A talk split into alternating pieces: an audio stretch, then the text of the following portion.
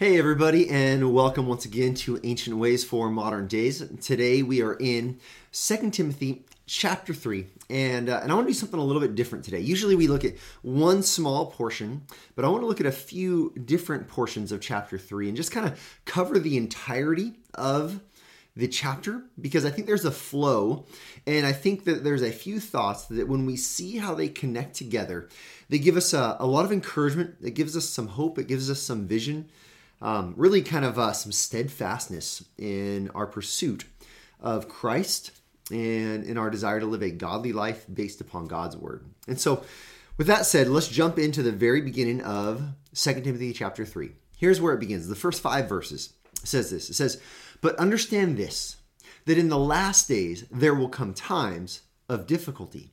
For people will be lovers of self, lovers of money, proud, arrogant, abusive, disobedient to their parents, ungrateful, unholy, heartless, unappeasable, slanderous, without self control, brutal, not loving good, treacherous, reckless, swollen with conceit, lovers of pleasure rather than lovers of God, having the appearance of godliness but denying its power. Avoid such people. Well, this text, it opens up with this bleak picture of the last days. And, uh, and really, it's a big, bleak picture of, of our world today. You know, this is not a passage that we need to start worrying about, like, oh my goodness, it's the last days. Like, I need to stockpile. Actually, the last days are, it, we're in them right now and we need to be more concerned with our spiritual lives than than maybe our physical care right uh, that maybe is a conversation for a different day um, but what this is describing is what we see in our world. What this is describing is sometimes even what we see in the church. You know, notice it says having the appearance of godliness. You know, we can we can act the Christian game really well, but we can internally we can have all our loves misplaced. You know, you look at this; it talks about being a lover of pleasure, not a lover of God. If you were to uh, go back up, you see that it talks about being a lover of self, a lover of money.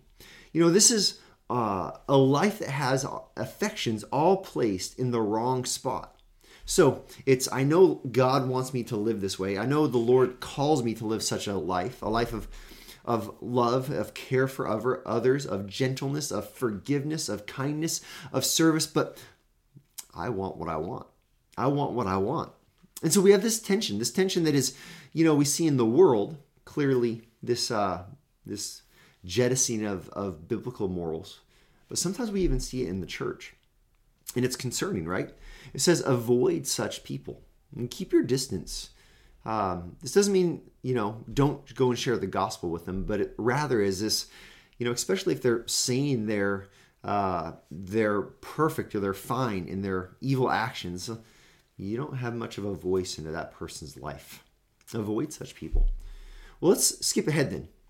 Uh, it, this, this begins with this, you know, this world gone wrong, and then it gets to verses 12 and 13, and it says, "Indeed, all who d- desire to live a godly life in Christ Jesus will be persecuted, while evil people and impostors will go on from bad to worse, deceiving and being deceived."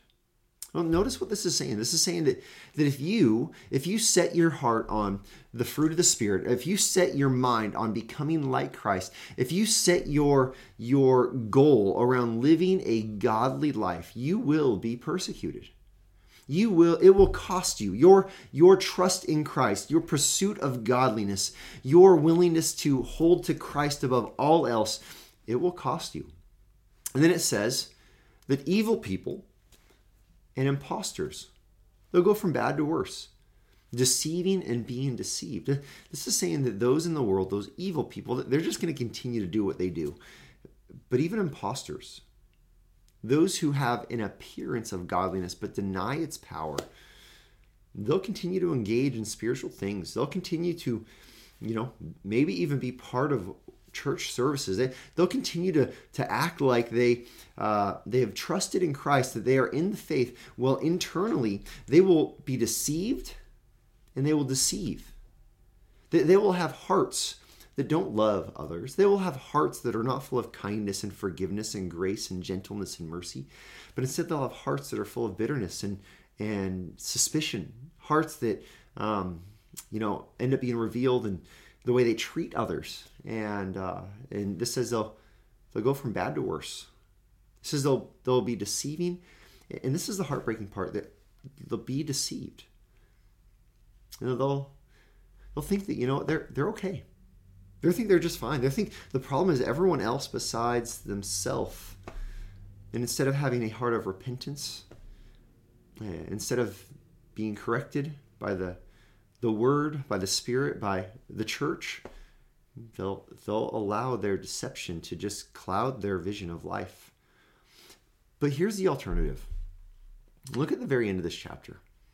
See, the, here's here's where we make sure we're not deceived and, and here's how we cut through the, the reality of this, this world gone wrong and the reality of it's going to cost us to follow Christ. Verses 16 and 17, it says, All scripture is breathed out by God.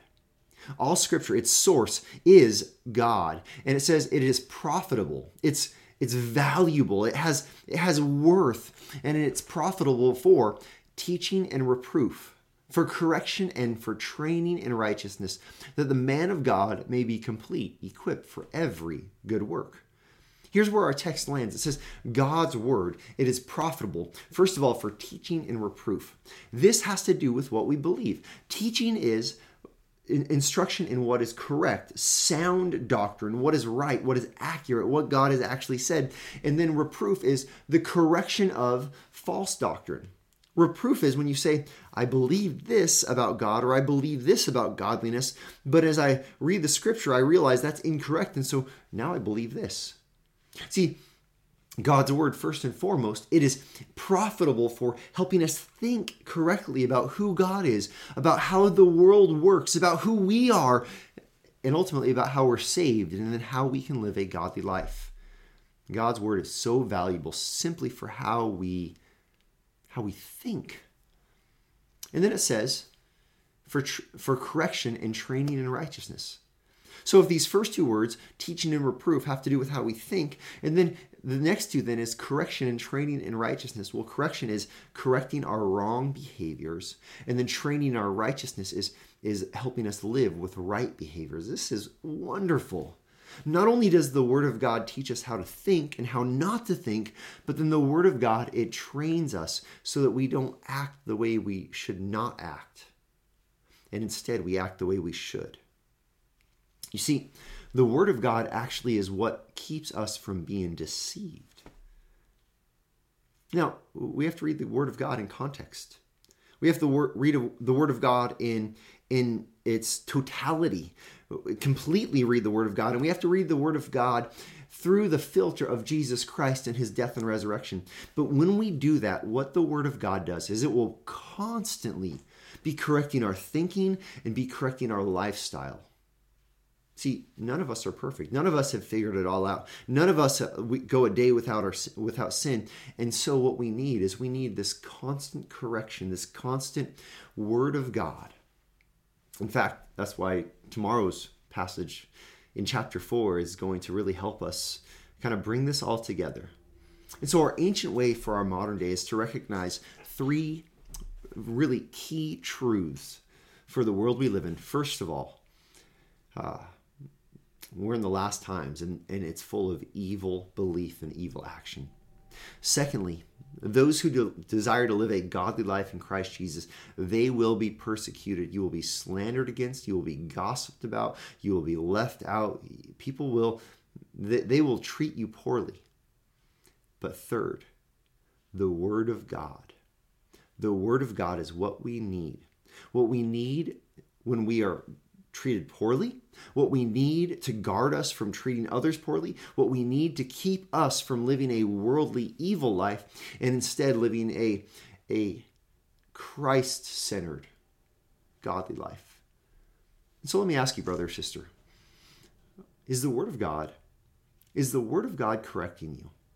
Is the Word of God, are you allowing it to shape your mind and shape your actions? Are you allowing it to soften your heart and, and soften your heart toward maybe your sinful behaviors, toward the way you treat others? Are you allowing it to guide you in this dark world we live in? And this is our ancient way for our modern day.